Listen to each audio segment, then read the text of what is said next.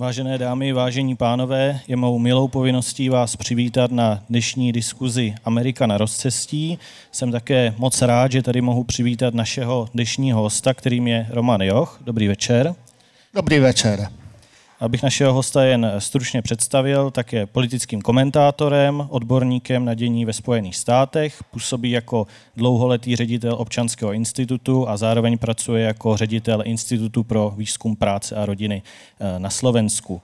Dnešní diskuzi organizuje Pravý břeh ve spolupráci s Institutem pro pravicovou politiku, mladými občanskými demokraty a mladými konzervativci.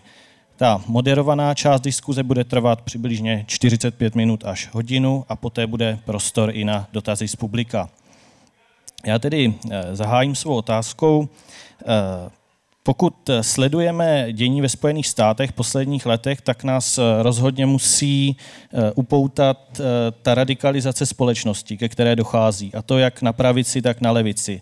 Viděli jsme jednak útoky na kapitolu, zároveň jsme viděli obrázky eh, vydrancovaných, vyrabovaných center amerických měst po protestech hnutí Black Lives Matter. Je to jenom nějaké mediální zkreslení, nebo je ta americká společnost opravdu tak rozdělená? A kde je příčina té polarizace?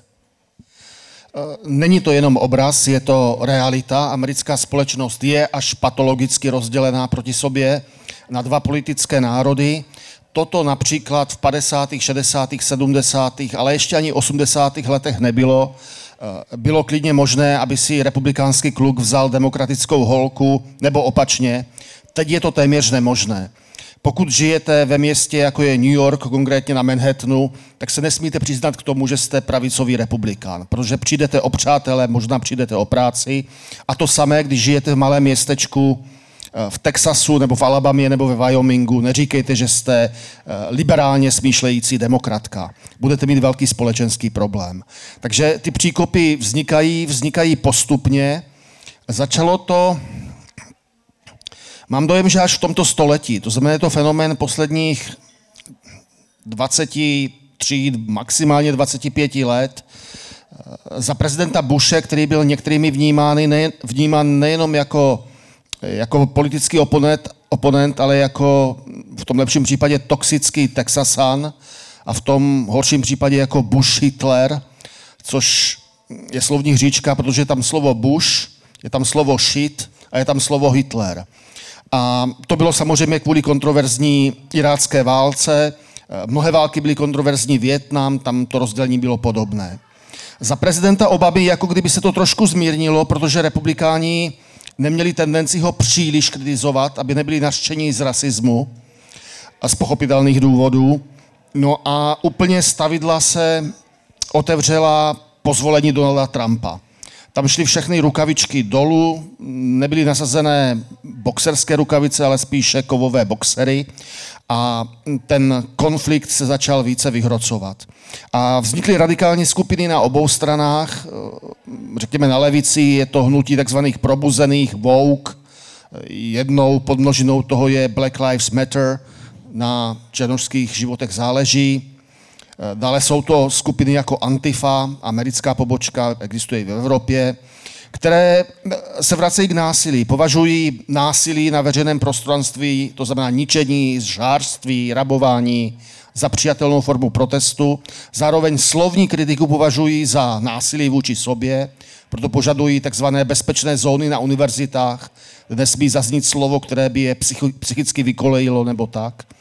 A na pravici vzniklo hnutí alt-right, které tvrdí, že jsme byli příliš slušní, hráli jsme podle pravidel, všechno jsme prohráli. Je nutné být razantní, používat levicovou taktiku pro pravicové cíle. Takže ten fakt radikalizace v obou táborech je uh, faktem. Uh, prezident Joe Biden, když kandidoval v roce 2020, tak kandidoval kromě jiných se slem návrat do normálu. Amerika už bude normální, Trump byl nenormální, já jsem normální, ale moc se to nepovedlo. Na to jsem se právě chtěl zeptat, protože on Joe Biden, když kandidoval, tak kandidoval, řekněme, s nějakou ambicí být spíše středovým prezidentem. Eh, neocitl se náhodou teď tak trošku ve vleku té radikálně levicové části demokratické strany? Jednoduše řečeno ano. On získal velice těsný mandát. V podstatě to vítězství Joea Bidena ve volbách 2020 bylo stejně těsné, jako bylo vítězství Donalda Trumpa ve volbách 2016. Stačilo pár, pár desítek tisíc hlasů ve třech státech a v roce 16 by byla prezidentkou Hillary Clintonová a opačně pár desítek tisíc hlasů ve třech státech a v roce 2020 by byl znovu zvolen Donald Trump.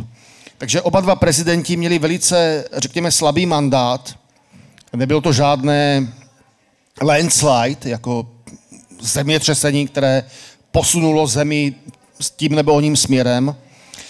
Ale Joe Biden měl to štěstí nebo smůlu, že díky taktické chybě republikánů, konkrétně povolebnímu popírání své porážky ze strany Donalda Trumpa, republikáni ztratili eh, dvě senátorská křesla v jinak republikánském státě Georgia.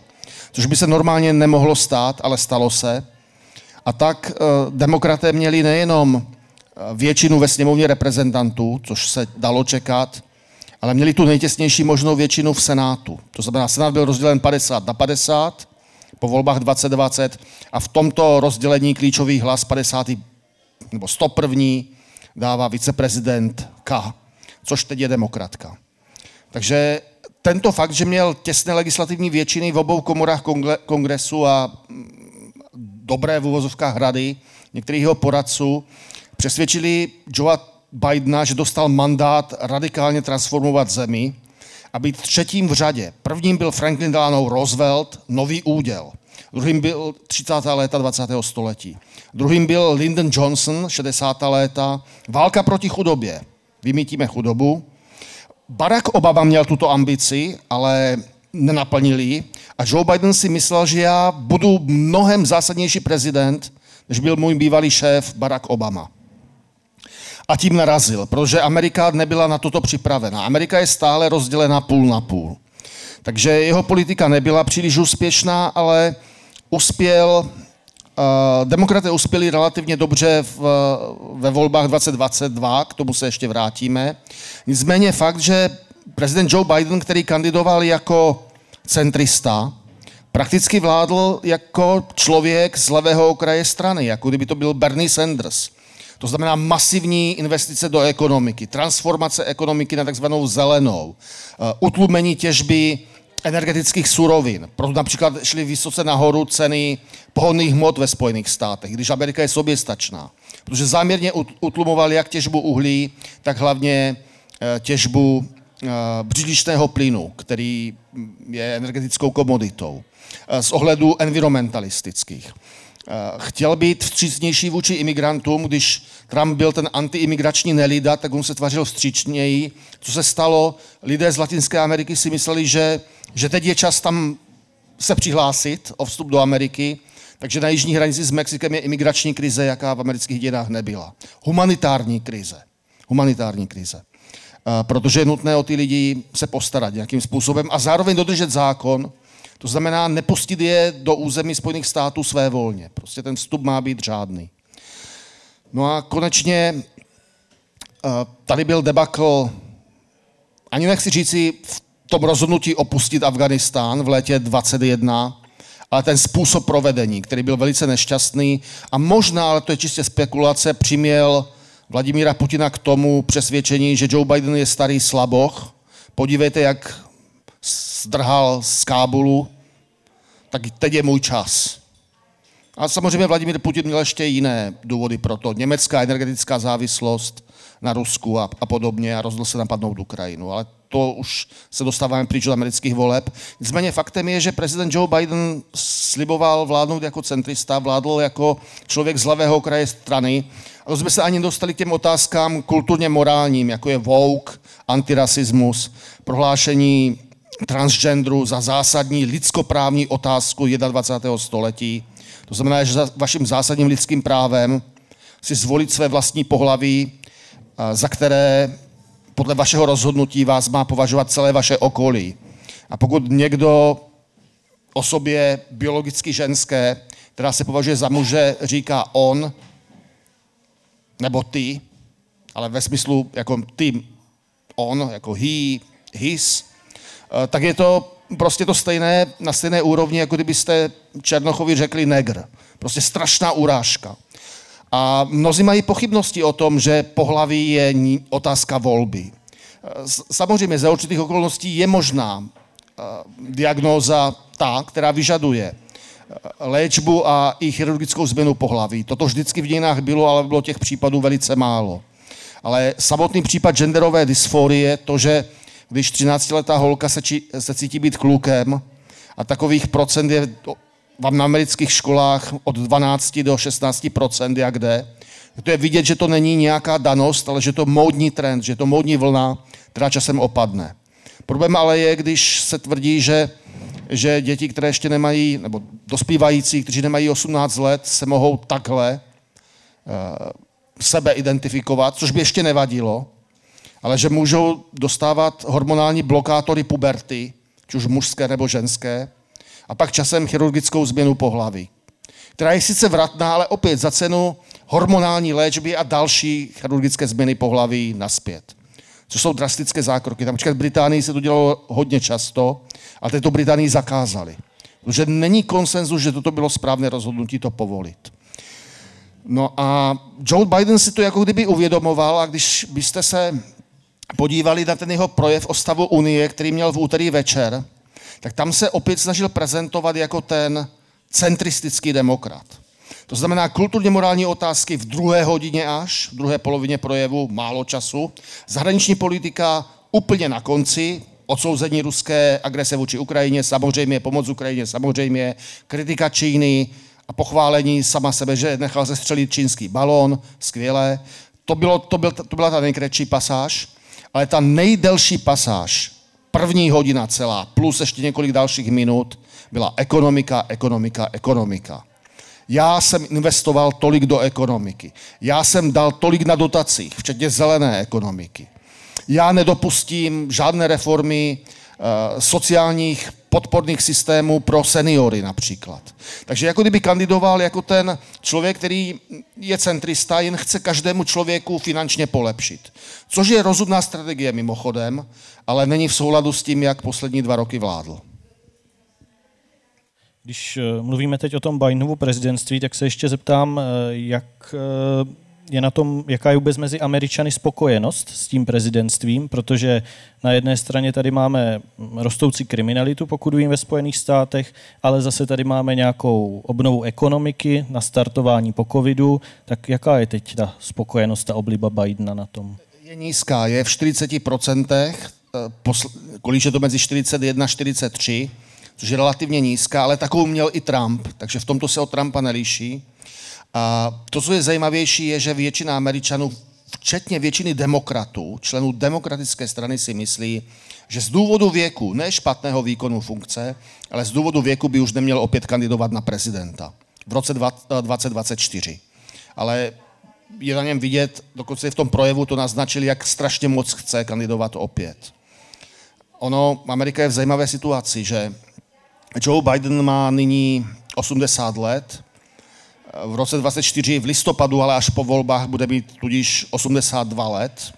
Byl by velice starý prezident, ale Donald Trump není zase o mnoho mladší. Donald Trump je ročník 46, to znamená v roce 24 by mu bylo 78 let.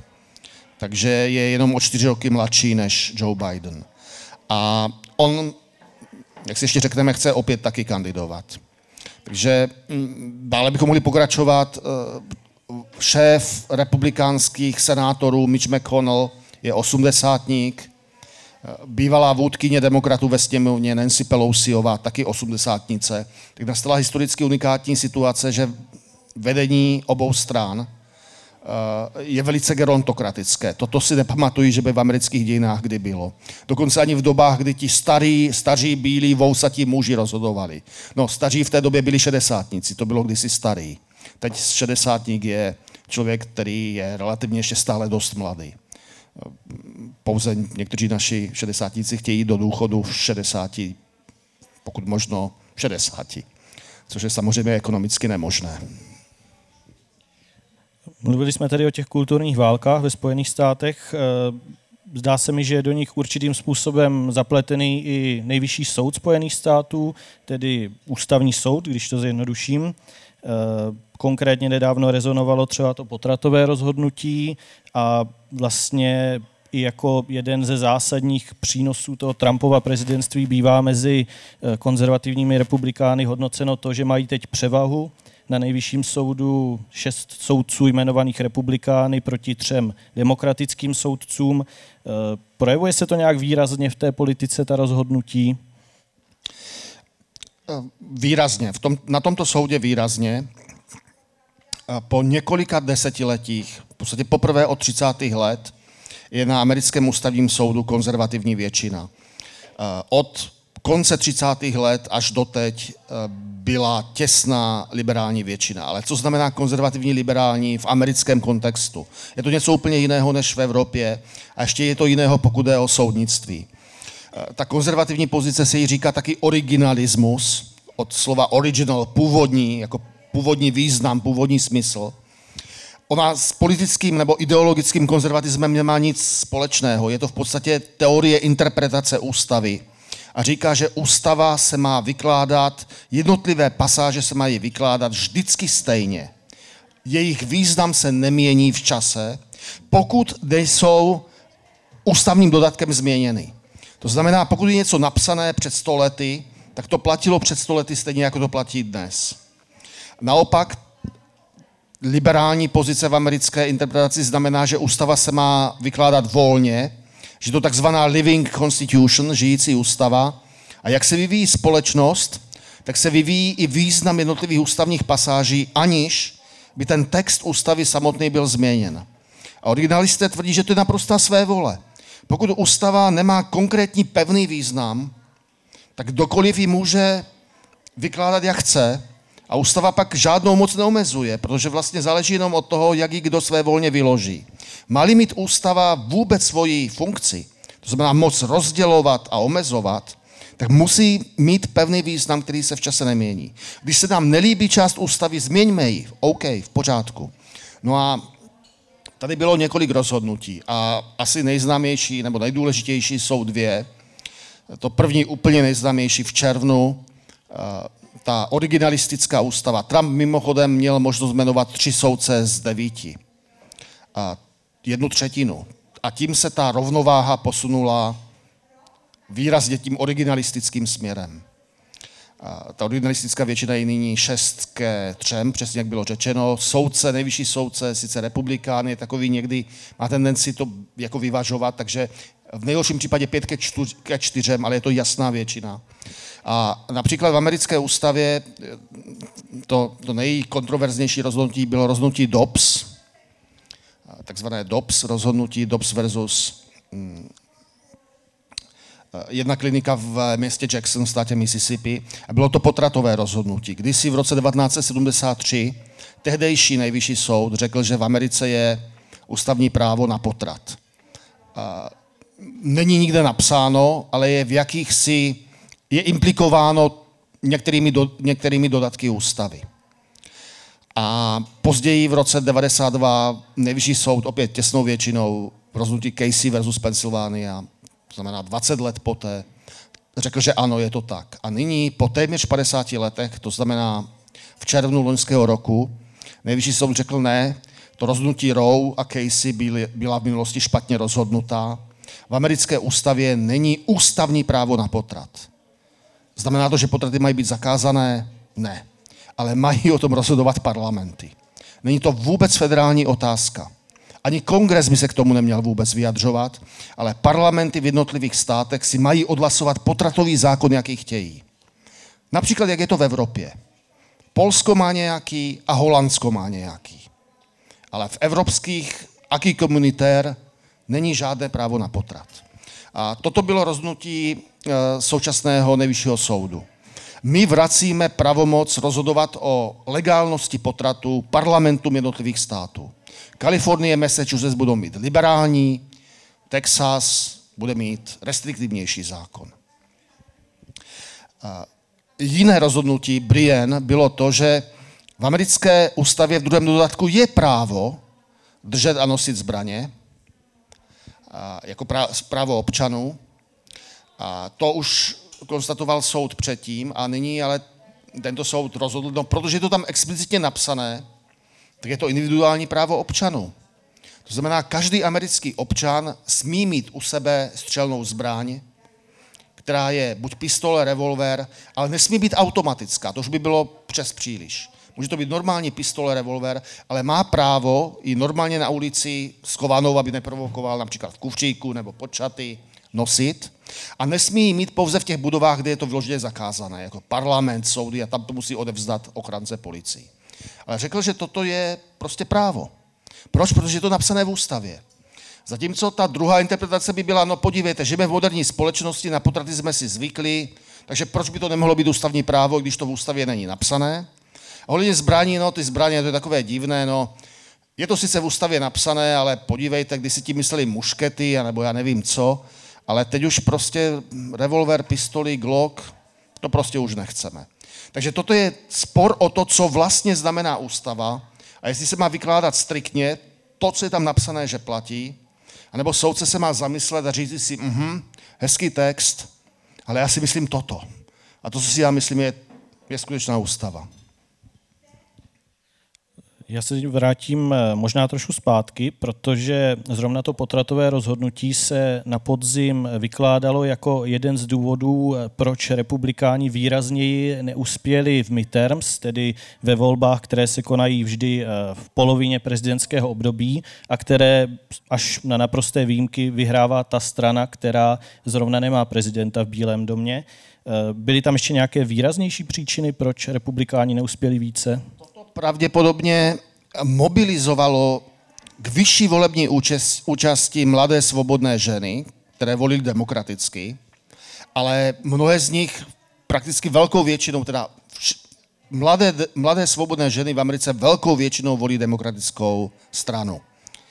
Možná by měli nižší volební účast v těchto volbách. Teď možná měli vyšší, takže v tomto toto rozhodnutí trošku pomohlo demokratům jako protiváha. Ale já si myslím, že Čekalo se, že uspějí republikáni, protože ekonomická situace nebyla dobrá, ale to se nestalo. Republikáni sice získali těsnou většinu ve sněmovně reprezentantů, ale menší, než se čekalo, a nezískali většinu v Senátu a čekalo se, že získají nějakou většinu v Senátu. Takže ten výsledek byl překvapivý pro všechny, ale vidíme tady velký rozdíl mezi republikánskými úspěšnými a neúspěšnými kandidáty. I mnozí ti úspěšní byli velice konzervativní, ale nebyli nijak spojení s Trumpem. Buď jejich kariéra od Trumpa nezávisela, nebo se spíše od něho distancovali. Jako guvernér George, eh, guvernér Floridy, dokonce guvernér severního státu Ohio. Velkými většinami znovu zvolení. Senátor za Floridu Rubio, velká většina znovu zvolení. Senátor uh, Tom Scott, černožský senátor za Jižní Karolínu, velkou většinou zvolen. Ti republikánští kandidáti na guvernéry a senátory, kteří se však silně identifikovali s Trumpem a opakovali Trumpovu mantru, že volby v roce 20 mi byly podvodem ukradeny, já jsem je ve skutečnosti vyhrál, ale podvodem mi demokraté ukradli prezidentské volby, já jsem legitimní prezident a Biden je uzurpátor, tak nikdo toto hlásali v rámci své kampaně, tak všichni pohořeli. Kandidát na senátora a na guvernérku v Arizoně, kandidát na senátora v Georgii, bývalý černožský, bývalý fotbalista amerického fotbalu, hvězda, známá osoba, pohořel. Zatímco guvernér bez problémů znovu zvolen. Ve státě New Hampshire bývalý generál, již vysloužili, prohrál. Taky tento názor zastával. A takže si myslím, že američtí voliči, nebo velká část z nich, teď už většina, je alergická na Trumpovo tvrzení, že ty volby mu byly ukradeny. Eh, Trump to stále tvrdí. A ti, kdo se mu chtějí zalíbit, tak to tvrdí taky. Díky Trumpově podpoře mohou vyhrát v republikánských primárkách, ale těchto lidí, kteří jsou o tomto přesvědčení, je maximálně 40%.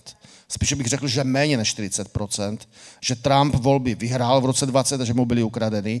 A když narazí na voliče, kteří tomuto nevěří, Myslí si, že to je prostě Trumpova osobní obsese, která otravuje vzduch, tak tito kandidáti prohrávají. Takže já bych velice rozlišil ty republikánské kandidáty, je jedno, jestli umírněné nebo velice pravicově konzervativní, kteří nebyli spojeni s Trumpem, ti relativně uspěli, nebo výrazně uspěli, a ti, kdo byli spojeni s Trumpem, tak ti až na jednoho prominentního kandidáta na senátora, teď už senátora za stát Ohio, J.D. Vance, úspěšný spisovatel jednoho bestselleru, eh, tak ti to pohořeli. Takže já si myslím, že ten skutečný eh, důvod tak velkého neúspěchu republikánů, velkého vůči očekávání, ono to byl těsný neúspěch, protože většinou ve sněmovně získali, by těsnou, tak ten důvod byl ten, že Trump nyní již je pro republikánskou stranu přítěží.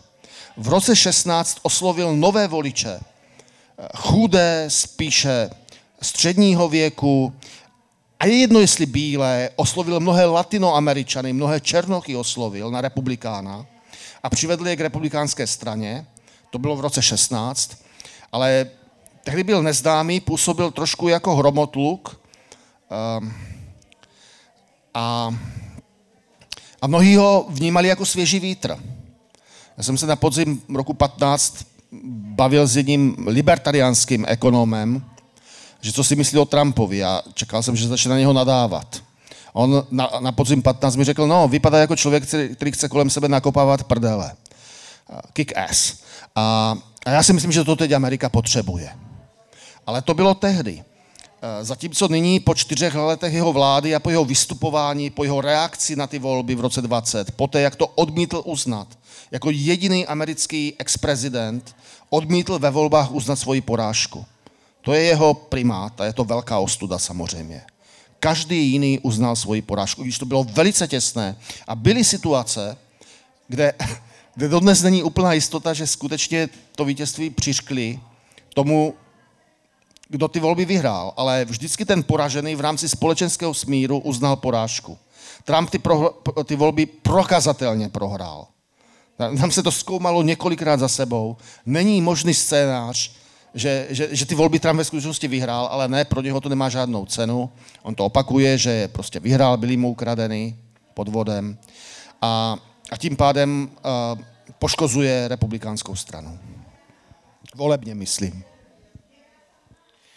Pokud se podíváme na ten současný stav republikánské strany, tak je jasné, že si republikáni celkem zaslouženě po tom volebním výsledku řekl bych přímo protrpěli volbu eh, nového předsedy sněmovny reprezentantů, eh, kterým nakonec, myslím, po 15 kolech, možná mě upřesníte, eh, zvolili Kevina McCarthyho.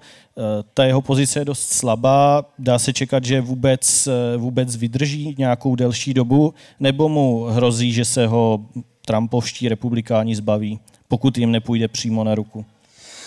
Určitě vydrží tyto dva roky. Do příštích voleb, kdy se opět volí celá sněmovna, pak se uvidí. Ale on, Kevin McCarthy je spíše takový pragmatický republikán z Kalifornie, silně demokratický stát, ale jsou tam uvnitř toho státu takové enklávy, které jsou spíše republikánské, venkovské části. Ne to pobřeží, to pobřeží San Francisco, Los Angeles. Ty nejpre, nejhezčí a nejkrásnější části Kalifornie jsou demokratické, takový ten backwater uvnitř, kde nic moc není, tam žijí republikáni. Tak on je z jednoho takového okrsku, ale není nijak extra ideologicky vyhraněný.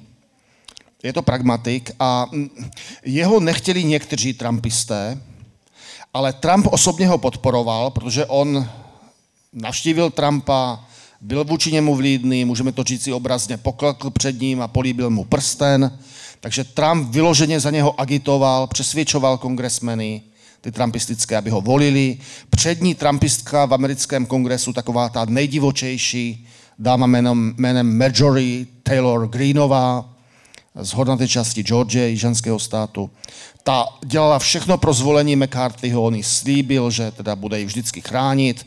Ona do té doby kvůli svým extremistickým názorům ani nebyla zařazena do žádného výboru eh, v minulém volebním období. Teď dostala výbor. No ale někteří, jak trumpisté, tak radikálové republikánští, byli proti němu, ale někteří byli ochotní ho zvolit, co se nakonec povedlo na potom 15. kole, taky si to tak pamatují, že bylo 15. nebo v 15. A když jim slíbil určité reformy, procedur ve sněmovně, například to, že kdykoliv se může hlasovat na požádání jednoho o, o novém lídrovi speakerovi sněmovny, a taky, že jim dal mnohé pozice, což oni chtěli, ve výboru pro dohled nad státní zprávou. Jako obě, obě komory parlamentu, sněmovna i senát, stejně jako u nás, mají různé výbory. Zahraniční, bezpečnostní a tak dále. Ale v Americe mají velice důl, uh, pro rozpočet velice důležitý, samozřejmě i u nás. Ale v Americe mají jeden výbor, nevím jestli v Senátu, ale určitě ve sněmovně, takzvaný Oversight Committee, který je pro dohled nad státní zprávou a může vyšetřovat uh, vládní úředníky. A v Americe, stejně jako v Polsku, ale ne jako v České republice, má, mají senátní výbory vyšetřovací pravomoc, to znamená, můžou si zvát státní úředníky, aby vypovídali pod přísahou. Mohou mít vedle sebe právníky, kteří jim vždycky řeknou, na to neodpovídej, například. Ale, ale ta výpověď je pod přísahou. Stejně jako by před soudem. My vypovídáme pod přísahou před soudem. To znamená, když řeme, když nám dokážou lež, tak jsme, jdeme do vězení. By to mohla být malá lež, ale prostě před soudem se nemá lhát, když jsme pod přísahou. A v Americe výbory mají tuto pravomoc. Vyslech, vyslýchat státní úředníky pod přísahou. Že když se pak prokáže, že lhal státní úředník, no, půjde do vězení, není jiná možnost. Takže je to velice silná pravomoc a tento Oversight Committee je vlivný, protože má dohlížet přímo na státní zprávu. Takže ti radikálové republikánští se teď těšili, jak budou vyšetřovat americkou federální vládu, Bidenovi úředníky a hlavně to, že mají podezření, že, že když byl Trump prezidentem, tak americké bezpečnostní agentury, jako je FBI, částečně CIA, Ministerstvo spravedlnosti, u nás bychom řekli státní zastupitelstva, že stranili otevřeně demokratům. A teď to chtějí všechno vyšetřovat. A uvidíme, jaký bude výsledek.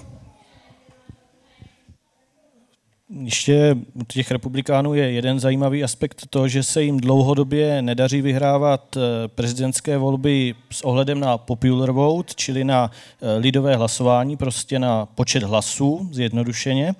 A drží je v podstatě jen volební systém, sbor volitelů, mají problém oslovit ve větší míře etnické menšiny a právě určitou změnu znamenala až kandidatura Donalda Trumpa, kterému se právě podařilo oslovit eh, větší množství hispánských voličů, než je u republikánů běžné.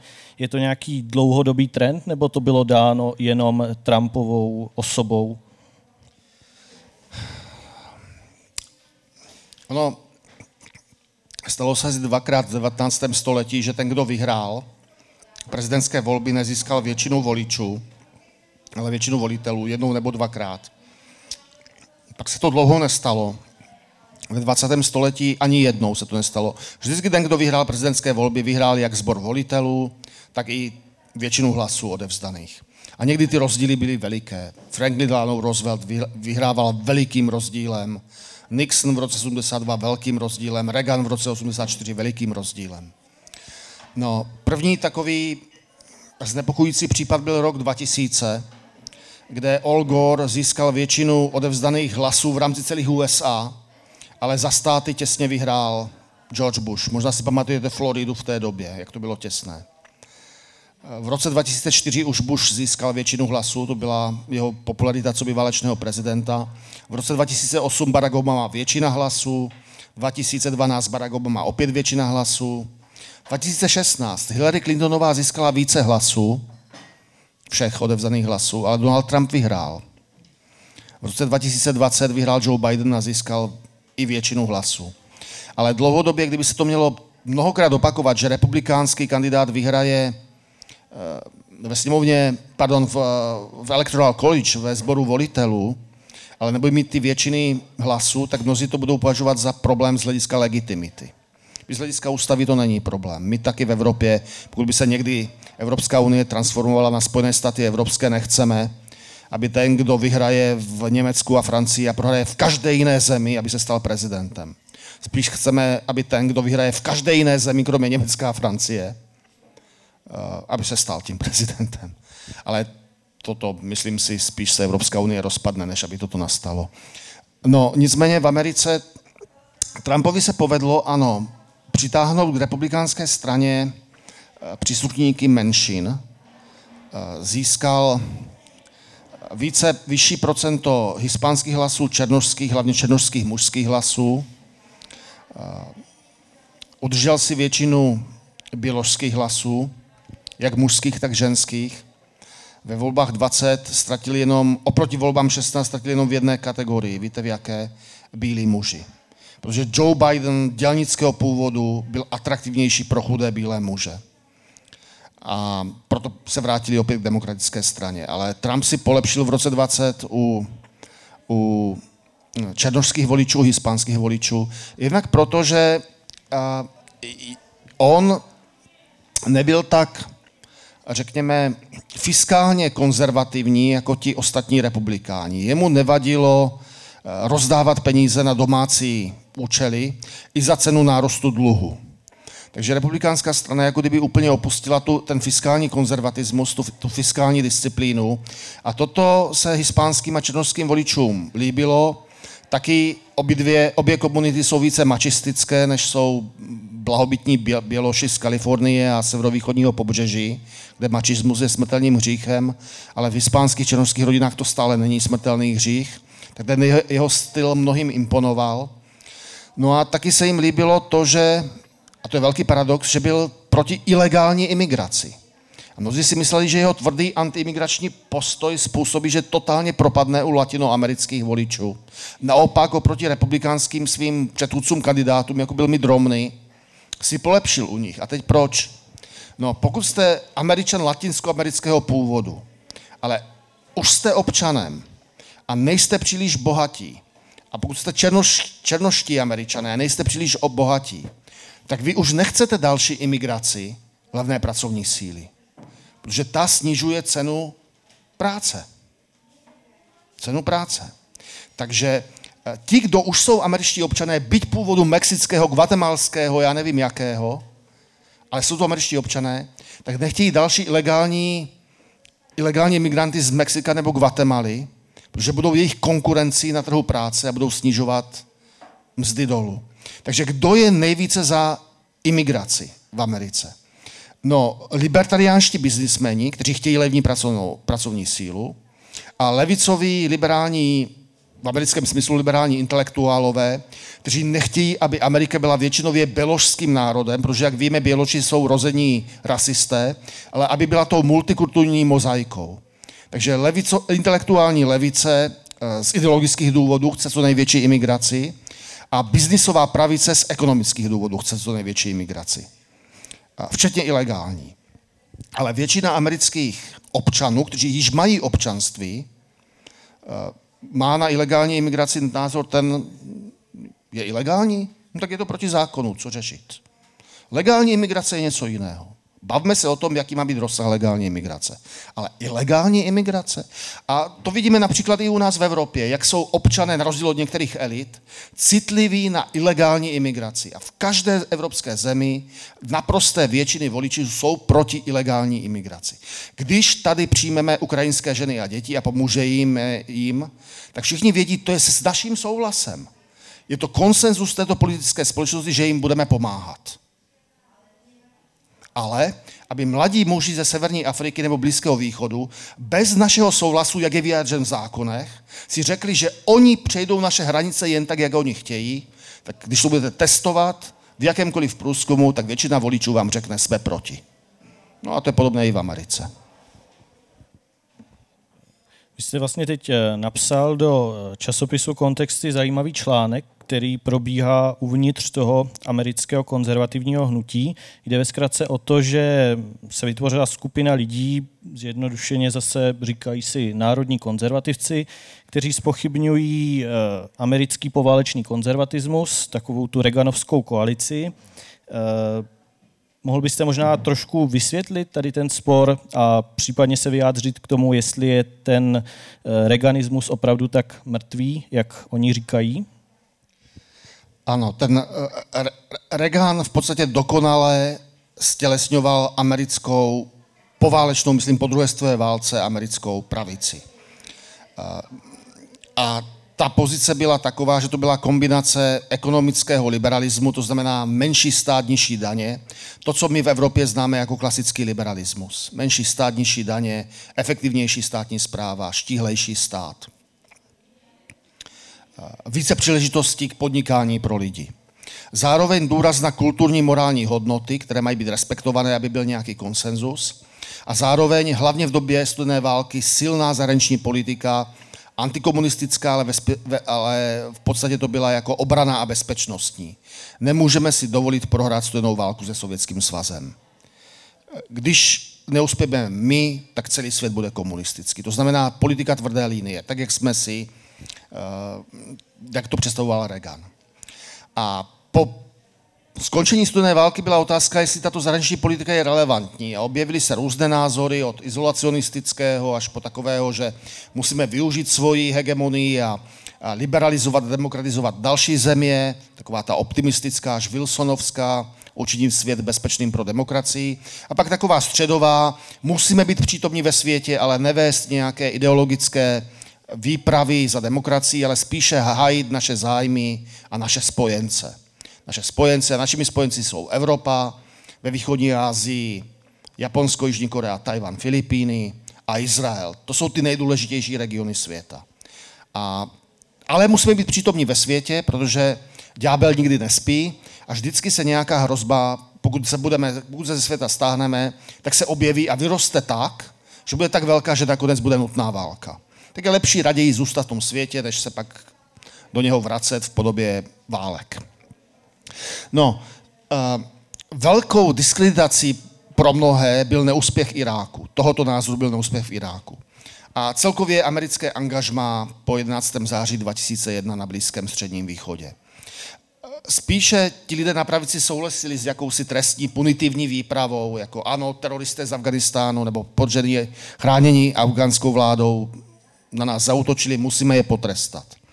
Ale pak takové ty představy, že budeme demokratizovat, liberalizovat arabský islámský svět, které se vůbec nepovedly, je vedly k tomu, že my, američané, jsme se až moc starali o svět. Padli jsme, ztratili jsme několik tisíc vojáků, ne desítek tisíc, ale tisíc, několik tisíc, ale hlavně kolik peněz jsme tam nalili do rekonstrukce těch zemí. Vybudovali jsme afgánskou armádu. Zdědili Taliban. To je jedna z největších amerických vojenských pomocí, eh, kterou američané udělali, to, co věnovali Talibánu. Místo toho, aby aspoň ty zbraně zničili při odchodu, tak je nechali tak. Takže Rusko teď bude od Talibánu kupovat kvalitní americké zbraně, aby, mohli, aby mohlo lépe zabíjet Ukrajince. No a v reakci na to se objevilo takové hnutí, které se snažilo, jako kdyby Trumpovi, který, byl, který měl instinkty, měl určité impulzy, ale nebyl schopen formulovat koherentní politiku, tak tito lidé jako kdyby se pokusili těm jeho instinktům dát nějaký koherentní intelektuální rámec. A začali si říkat národní konzervativci a řekli, no, měli bychom se zbavit především toho ekonomického klasického liberalismu. Ekonomická globalizace není pro nás výhodná, protože v třetím světě je levnější pracovní síla pro naše podnikatele vždy bude lepší si najmout raději nějakého Číňana nebo Inda nebo Mexičana na výrobu nějakých produktů, než Američana. Takže my, Amerika, jsme se deindustrializovali ve prospěch třetího světa. A to není dobré pro kohezivitu země. Takže měli bychom se vrátit k jakému si modelu smíšené ekonomiky, kde samozřejmě není žádný socialismus, ale stát podporuje ať už celý vůči zahraničnímu zboží, nebo přímými dotacemi americký průmysl, americké hospodářství. To znamená něco, co bychom mohli nazvat spíše evropský kontinentální model, ne ten anglosaský kapitalistický model. Tak to bylo první. Druhá, ten hodnotový morální konzervatismus, ten si ponecháme, ten je důležitý, protože Amerika čelí demoralizaci a rozpadu. Je tady krize hodnot, krize jednotného amerického etosu. Možná víte, v Americe je epidemie uh, fentanolu a jiných látek, které se dělají z léků a postihuje hlavně chudou bílou třídu. Zatímco kdysi drogy byly problémem především chudých černochů, tak nyní je velice zasažena, velice nepříjemně zasažená jsou zasaženi chudí běloši eh, na periferii těch velkých center, v oblastech, které kdysi byly průmyslové, ale kde ty továrny byly zavřeny. Takže například, jak, se, jak společnost je blahobytnější stále a průměrná délka života lidí se prodlužuje, i u nás, mužů, žen, že samozřejmě dobrá věc, lepší zdravotní péče, lepší výživa a tak dále. Prodlužuje se průměrná délka života. Tak v Americe taky se prodlužuje u všech. Ne všichni mají stejnou, jako černožská populace má stále nejnižší průměrnou, průměrnou délku života. Ale u jedné skupiny to prodluž, ale i u černochů se prodlužuje průměrná délka života. U všech se prodlužovala. A, ale u jedné skupiny se to prodlužování zvrátilo a začíná se zkracovat. A to jsou bílí muži. Bílí muži. Mohli bychom říct si chudí bílí muži. A nezaměstnaní bílí muži, kteří nemají co dělat, čumí doma na televizi, pokud nečumí na internetu na něco horšího. V lepším případě chlastají alkohol, v horším to, co bychom my u nás nazvali pervitin, to znamená z léků vařené opiáty, fentanyl a další v Americe. A v Americe to už v některých oblastech zasáhlo téměř epidemiologických proporcí. A tito národní konzervativci říkají, důraz na hodnoty, na morálku je nutný. Takže tuto část z toho reganovského trojitého konsenzu, ekonomický liberalismus, hodnotový tradicionalismus a silná zahraniční bezpečnostní politika, první chtějí hodit přes palubu, druhé zachovat a posílit, dávají tomu národní, protože je to pro národní dobro, a taky národní ekonomická politika, to znamená státní investice do ekonomiky a podobně. No a pokud je o zahraniční politiku, tak je tam takový ne stoprocentní izolacionismus, ale takový reflex. My jsme se starali o svět už dost. Svět je většinou nevděčný, jsou to nevděčné potvory, ale teď je nejvyšší čas se starat o Ameriku.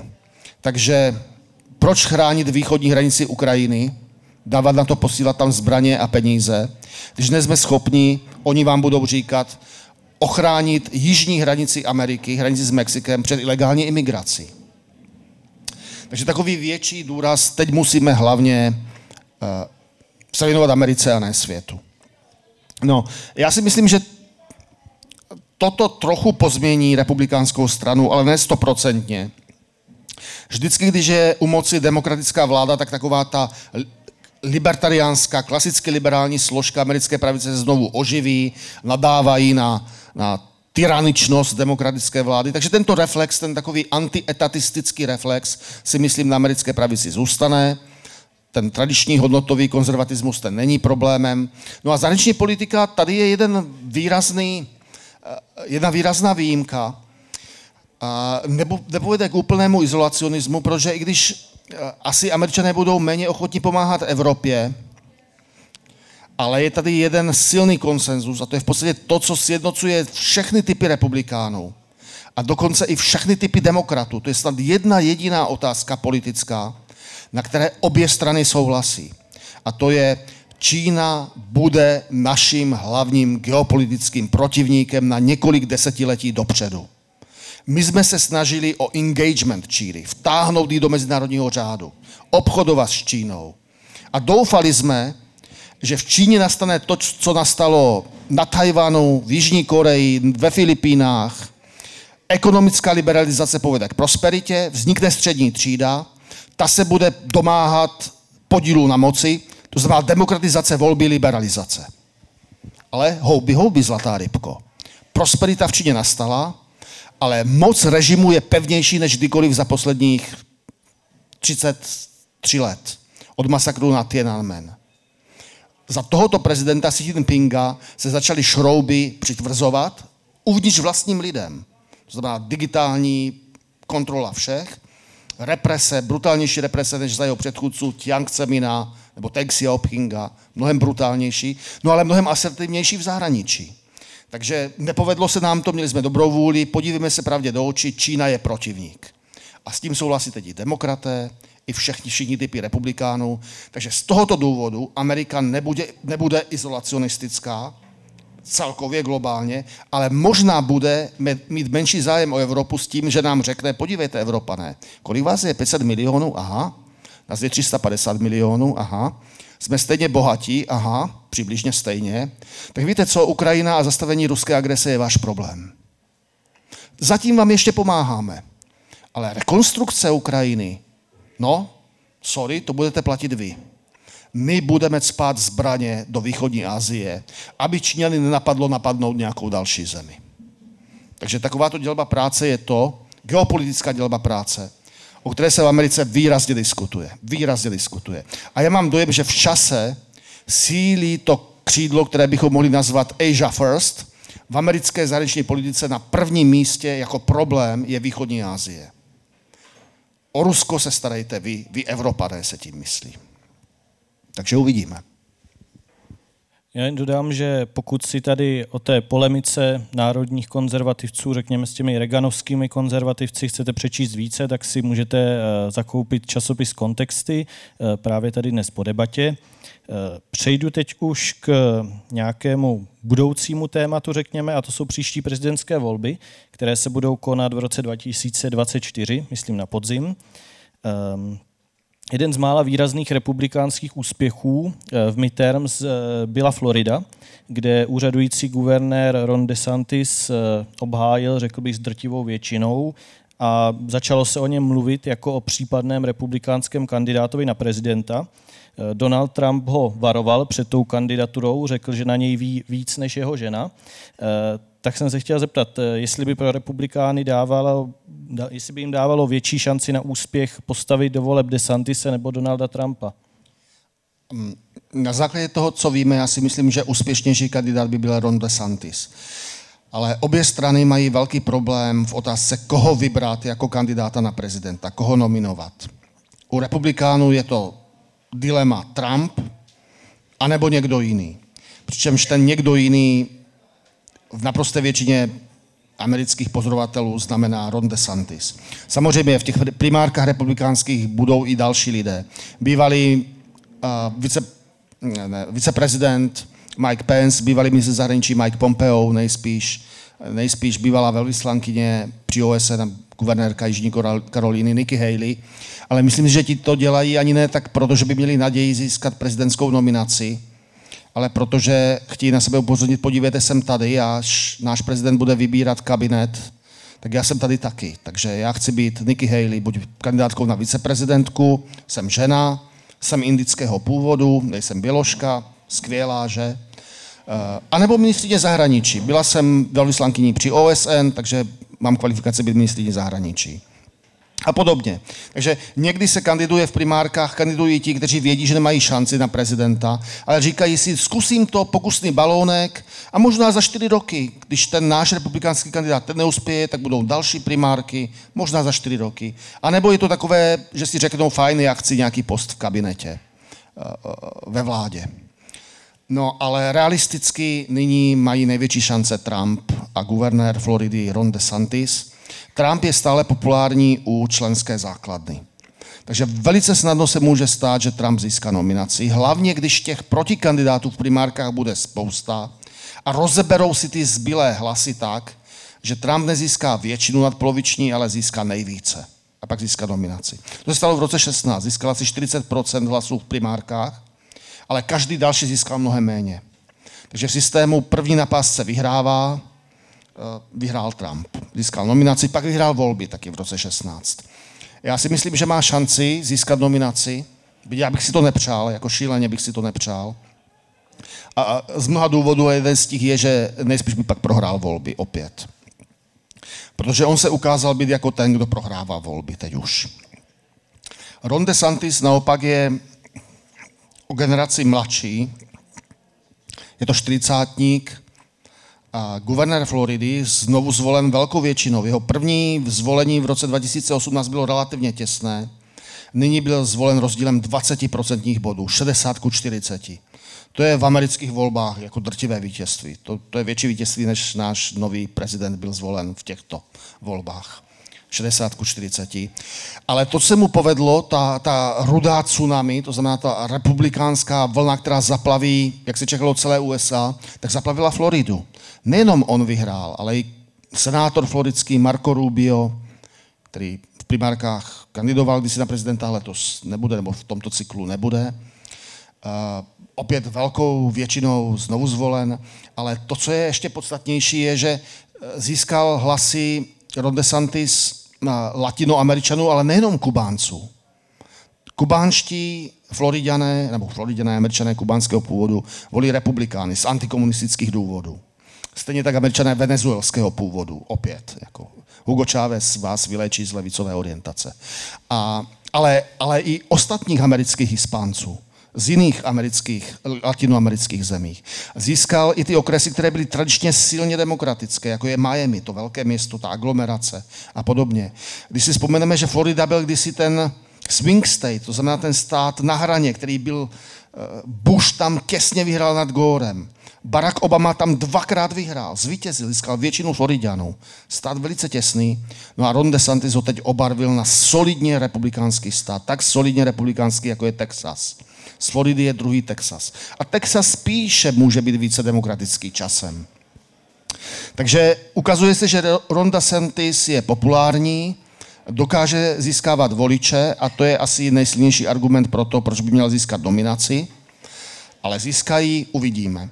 No a u demokratů je dilema podobné.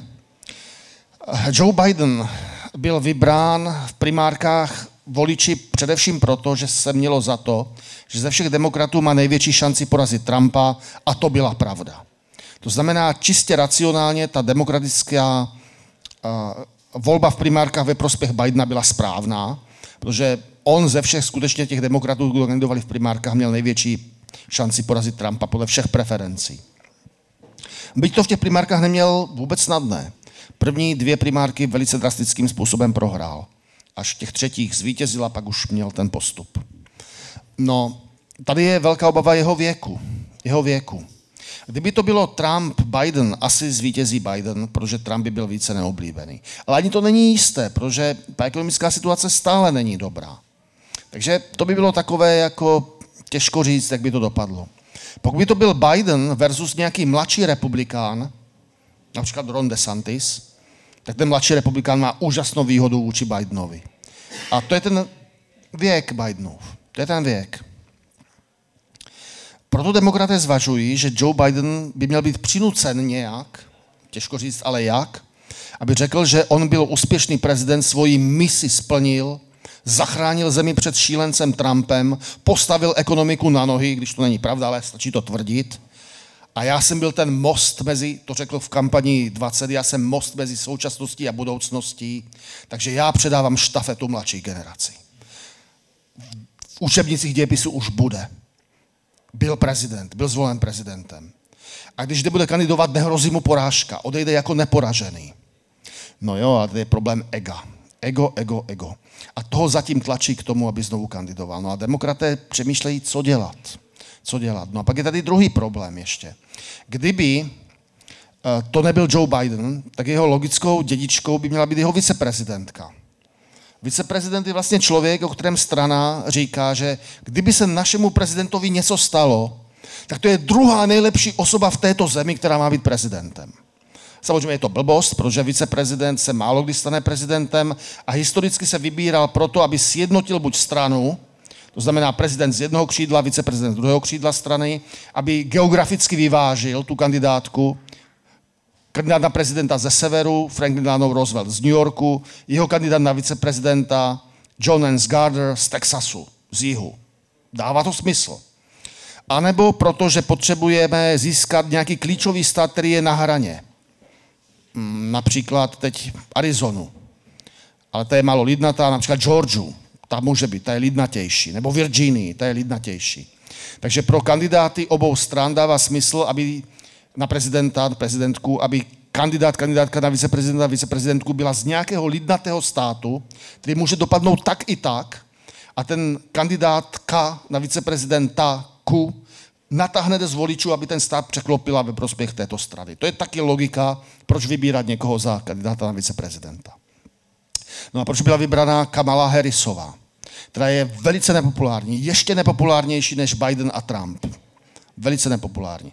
No protože je žena, protože je uh, neběložská žena. Ona je američanka uh, dětí imigrantů, teda je dítě imigrantů, Její tatínek byl černoch z Jamajky a její maminka, nevím, ještě stále žije, byla imigrantka z Indie. Takže ona je, Kamala Harrisová, Kamala, Komala, je indické jméno. Uh, ona je černožsko-indického původu, ale ne americko-černožského, ale karibsko-černožského. To znamená, její otec byl britský občan. Když ještě Jamajka byla kolonií, pak získala Jamajka samozřejmě nezávislost. Proto například Kamala Harrisová u amerických černochů vůbec nezabodovala. Američtí černoši nepovažovali za americkou černošku, ale za nějakou cizinku. Naopak američtí černoši volili Joea Bidena, protože si mysleli, že Joe Biden jim pošle nejvíce peněz, což je taky asi pravda. To ten demokrat, starý sociální demokrat staré školy, který neřeší nějaké kulturně morální otázky, ale posílá peníze. Takhle byl vnímán Joe Biden v, té, těch volbách 20. No a Kamala Harrisová, protože se tam dostala kvůli ne svým zásluhám, ale identitě, žena imigrantského původu, indicko-černožského, ale černožsko-karibského původu, tak je velice nepopulární a mnozí demokraté se domnívají, že vyloženě je nezvolitelná. Joe Biden jakouž takovou šanci by mohl mít, protože je to rostomilý chlápek alespoň, ale ona se nelíbí nikomu. Takže jak zajistit to, aby Joe Biden nekandidoval a prohlásil se, že, prohlásil, že jeho prezidentství už dosáhlo veškerých úspěchů, a jak upřít pak ale kandidaturu Kamala Harrisové. A to bude těžké. Nejlepší je samozřejmě hned mít primárky a v ní někdo porazí. A takový jeden člověk, který se na to těší vyloženě, je guvernér Kalifornie Gavin Newsom. Je mladý, myslím, že padesátník, je velice levicově liberální, to znamená ideologický protipol floridského Rona DeSantise. Takže to by byla zajímavá prezidentská volba mezi dvěma protipóly Ameriky, jak geografickými, Kalifornie, Florida, tak taky ideologickými. A nebo by to získal nějaký jiný guvernér nebo guvernérka nějakého státu, úspěšný guvernér, Gretchen, krásné německé jméno, Gretchen Whitmerová, guvernérka Michiganu, byla velice oblíbená, bez problému znovu zvolena. Ta by to mohla získat tu dominaci. Navíc žena, to je velice důležité. A úspěšná žena, ano, guvernérka dvakrát za sebou. Kdyby po třetí kandidovala, tak znovu bude zvolena guvernérkou Michiganu. Michigan je stát, kde je hodně dělníků. Bývalý průmyslový stát, že jo, Detroit, automobilky a podobně. No, takže demokraté mají dilema zůstat s Bidenem, podržet si Bidena nebo primárky a někoho jiného vybrat. No a republikáni mají dilema Trump a riskovat porážku, nebo DeSantis a riskovat vítězství. Ale co pak udělá Trump? Nerozloží nám stranu? Nerozštípne ji? Nebude kandidovat jako nezávislý? Nebo nevyzve své skalní stoupence, aby v té frašce nevolili a zůstali doma? A my pak přijdeme o voliče a vyhrá demokrat, ať už to bude kdokoliv. Takže v této situaci já bych nechtěl být volebním strategem ani jedné z obou stran. Já myslím, že touto prognózou můžeme uzavřít tu oficiální moderovanou část diskuze. Já poprosím Elišku, aby si převzala mikrofon a můžete se zapojit do diskuze se svými dotazy.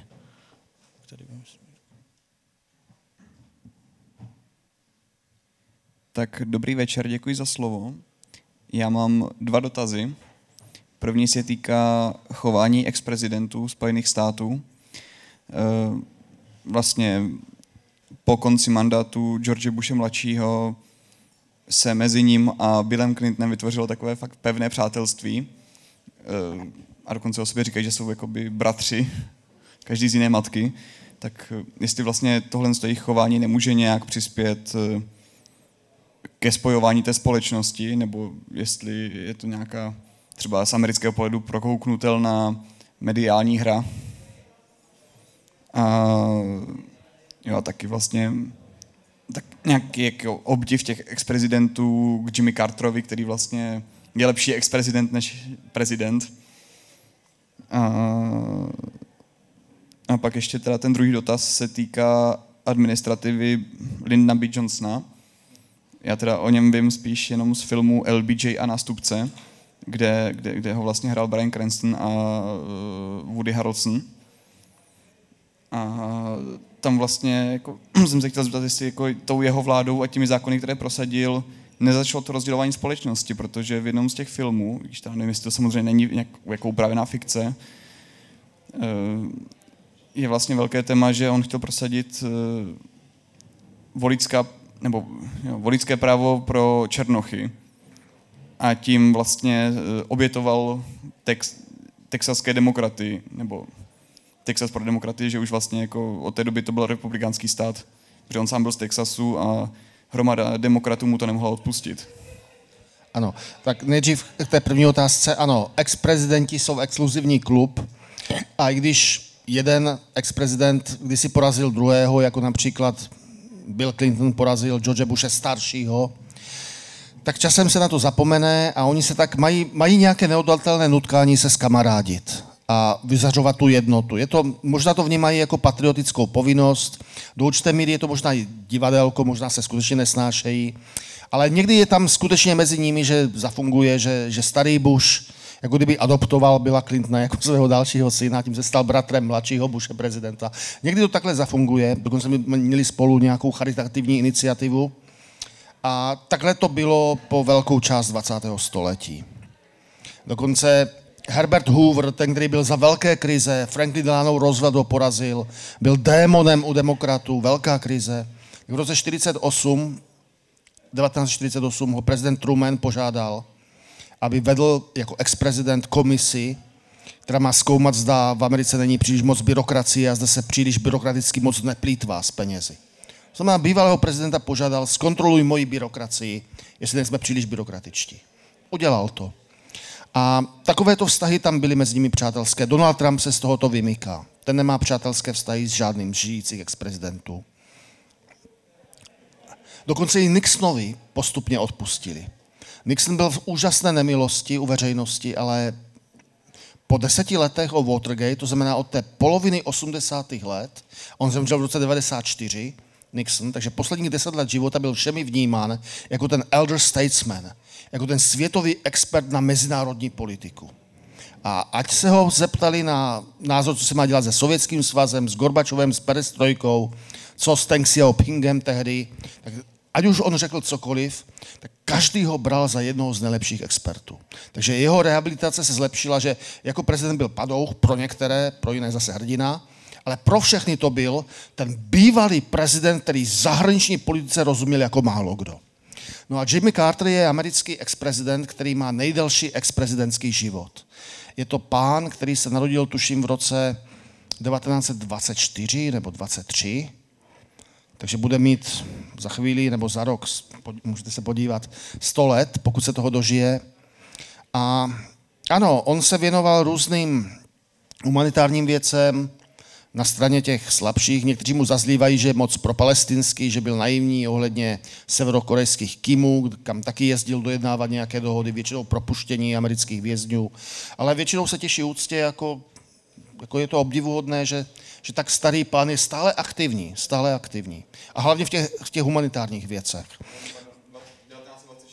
Aha, takže, no, takže příští rok, pokud se dožije, tak má 100 let. Henry Kissinger je ročník 23, takže pokud se dožije, bude být letos 100 let. No a, a k té otázce Lyndona Johnsona. Lyndon Johnson byl zajímavý typ jižanského demokrata, byl Jižanští demokraté v té době byli konzervativnější než severní demokraté. A mnozí z nich byli segregacionisté. Lyndon Johnson byl jeden z prvních těch jižanských demokratů, kteří segregacionismus totálně odmítli. Prosadil ten zákon o občanských právech Černochů, totální zákaz uh, segregace, nejenom ve všech vládních úřadech, službách, ale co bylo z ústavního hlediska problematické i v soukromých zařízeních. Například může být restaurace pouze pro bílé. Do té doby se mělo za to, že majitel o tom rozhoduje. Může být jakákoliv, pouze pro muže nebo pouze pro kuřáky, nebo pouze pro nekuřáky. Ale stát o tom nemá rozhodovat, o tom rozhoduje majitel. A ten občanský zákon, ten zákon o občanských právech zakázal segregaci rasovou i v soukromých, veřejně poskytovaných službách. To znamená restaurace, hotely, všechno.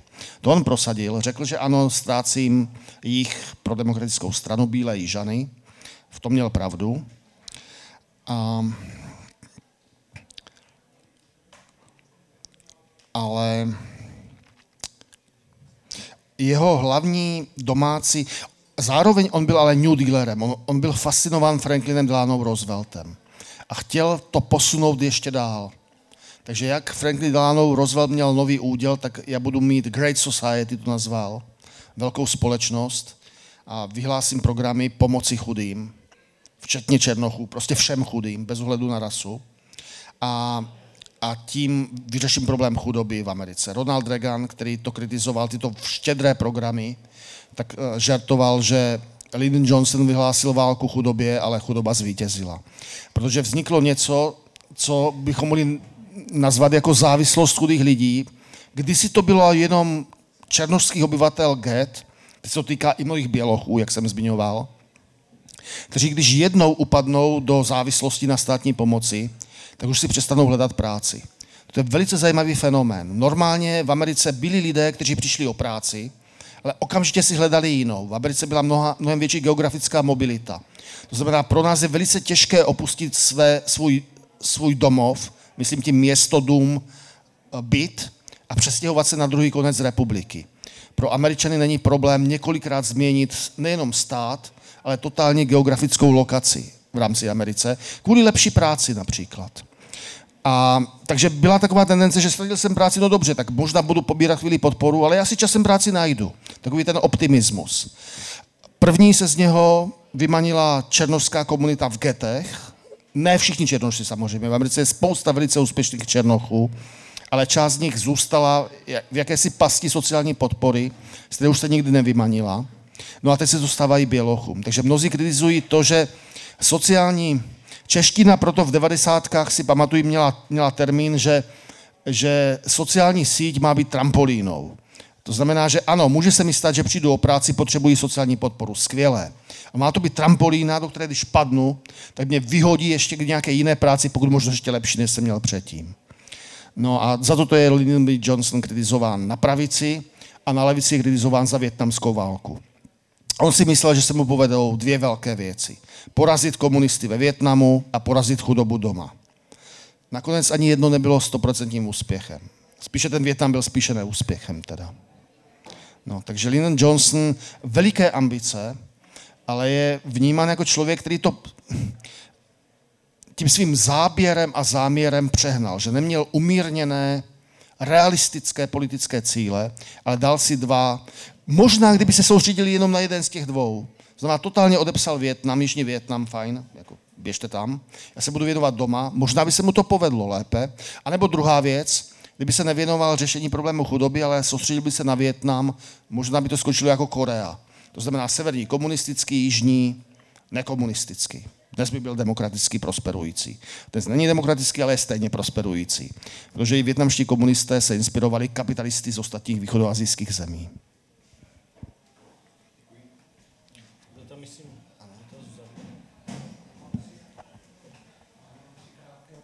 Jednu, jednu otázku mám ohledně voleb.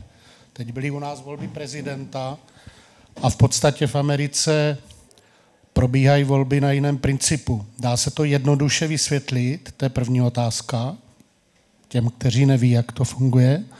Za druhé bych se chtěl zeptat na to, jestli Amerika s Joe Bidenem nestrácí takový ten pocit toho hegemona ve světě, protože vy jste to tak nějak naznačil, že prostě uhýbá nějakým způsobem z toho Amerika na prvním místě a budeme ovládat celý svět se obrací nějak do sebe.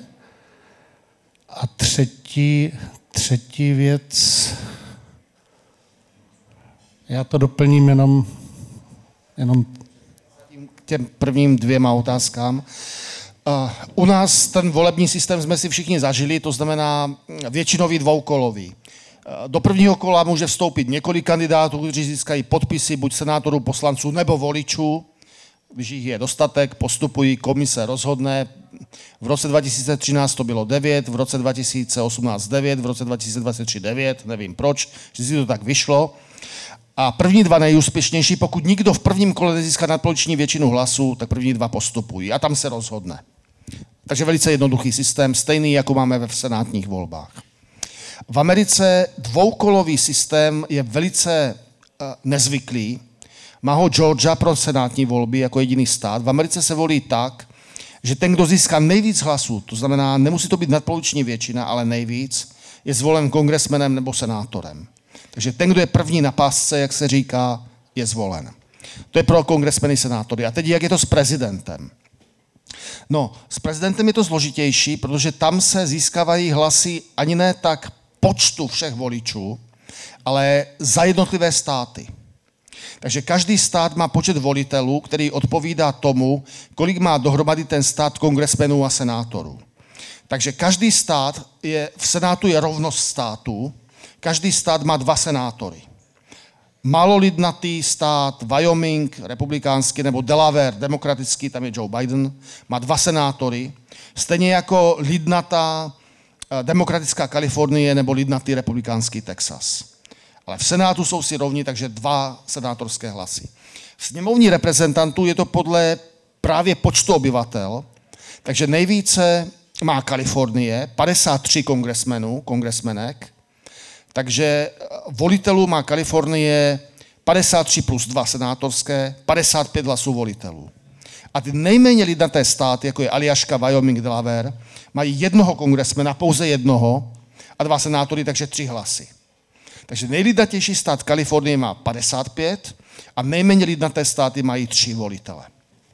No, a teď jde o to, že den, kdo vyhrá v daném státě, byť těsně, tak získává všechny volitele těch, toho státu. Eh, Kalifornie vůbec není těsný stát, tam demokraté vyhrají. I když kdysi to byl silně republikánský stát, ale teď je to silně demokratický stát. Takže kdokoliv, kdo vyhraje v Kalifornii, a jedno jestli poměrem 60-40, nebo 50,5 versus 49,5, získává 55 hlasů za Kalifornii. A takhle to platí za každý stát. A pak se to spočte, dohromady volitelů je uh,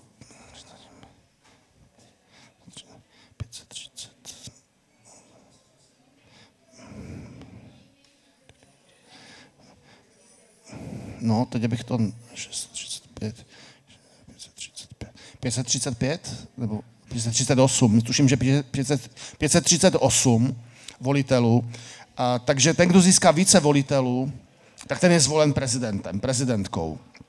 Je tady hypotetická možnost, protože volitelů je 538, že se to rozdělí těsně na polovinu, a pak je problém, ale ústava na to myslela a v takovém případě sněmovna reprezentantů, to znamená ten lidovější orgán, ta lidovější komora hlasuje. Ale hlasuje tak, že každý stát má jenom jeden hlas. To znamená, pokud většina kongresmenů za Kalifornii jsou demokraté, tak Kalifornie jeden svůj hlas dává jako demokratům a tak dále. Takže je to relativně komplikované, ale ta myšlenka je ta, že vy potřebujete zvítězit s co největším počtem států a pokud možno v co nejlidnatějších státech.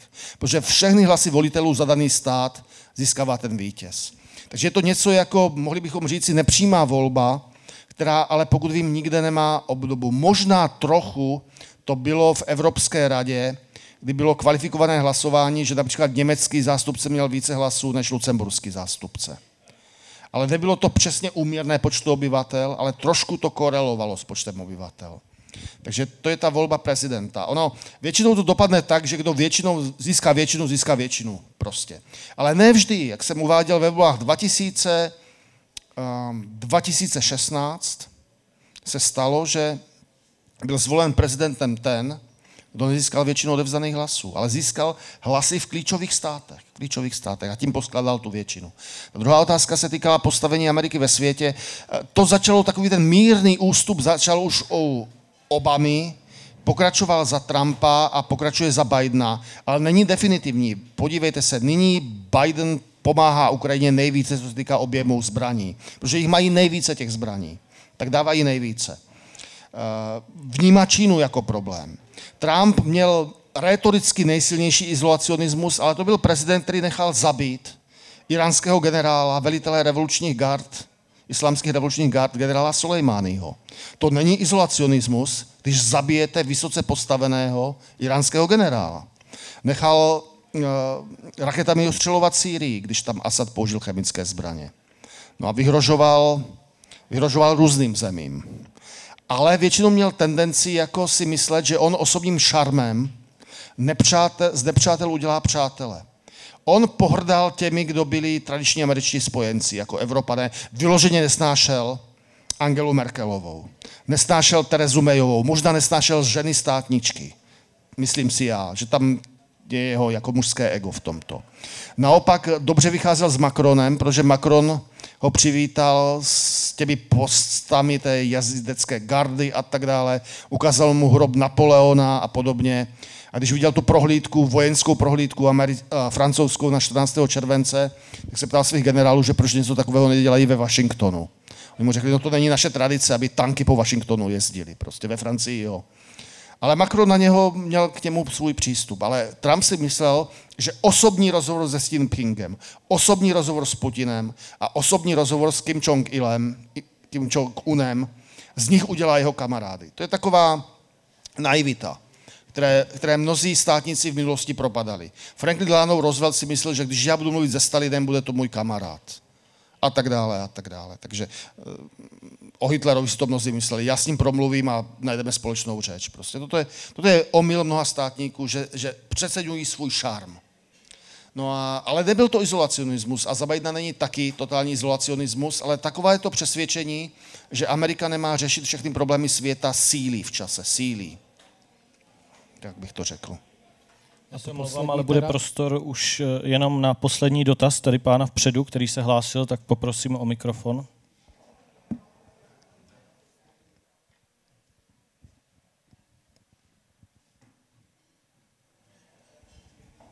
Já nečekám dlouho odpověď, protože dokrát, dok, no, dotaz bude ve třech bodech, takový spíš biliardových šťousích. Tady mě někdo připomíná Alianci pro rodinu.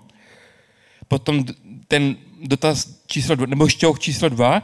Můj švagr je rodák z Kalifornie, o které jste mluvil, a přímo z toho pobřeží, o který jste jmenoval, jedno z těch, jedno z těch bylo obcí, a doktora skládal v, v, v Coloradu a tady učí angličtinu ne, je v důchodě, teda, a ten, ten teda říkal, že Biden, Biden OK, co mě říkal, a Trump, že mu připomínám Babiše. Takže to je šťoch číslo dva.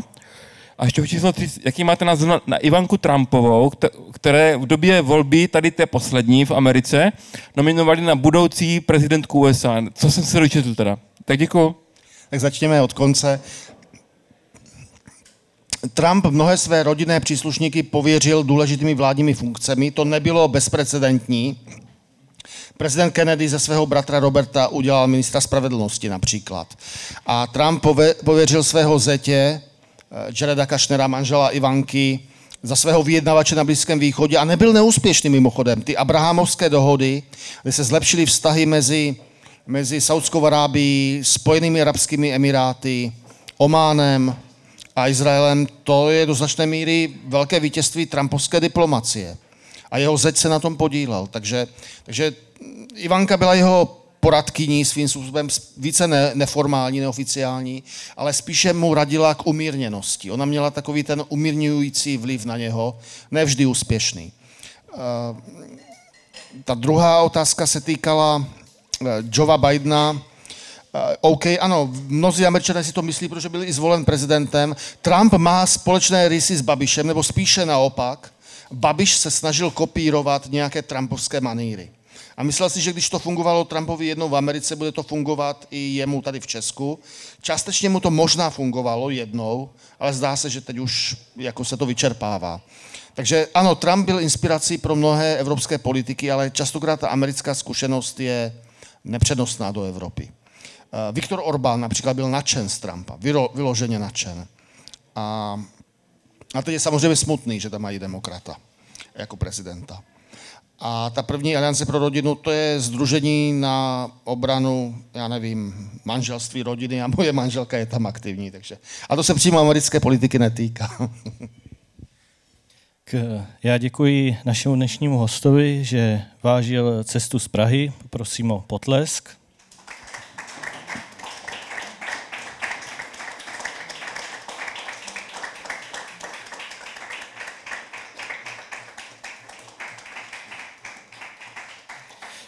Zároveň děkuji i vám všem, kdo jste přišli na dnešní diskuzi a rád bych vás pozval i na naše další akce, o kterých eh, pravidelně informujeme na našich webových stránkách nebo na sociálních sítích, na Facebooku, na Instagramu. Takže vám ještě jednou děkuji a přeji hezký zbytek večera.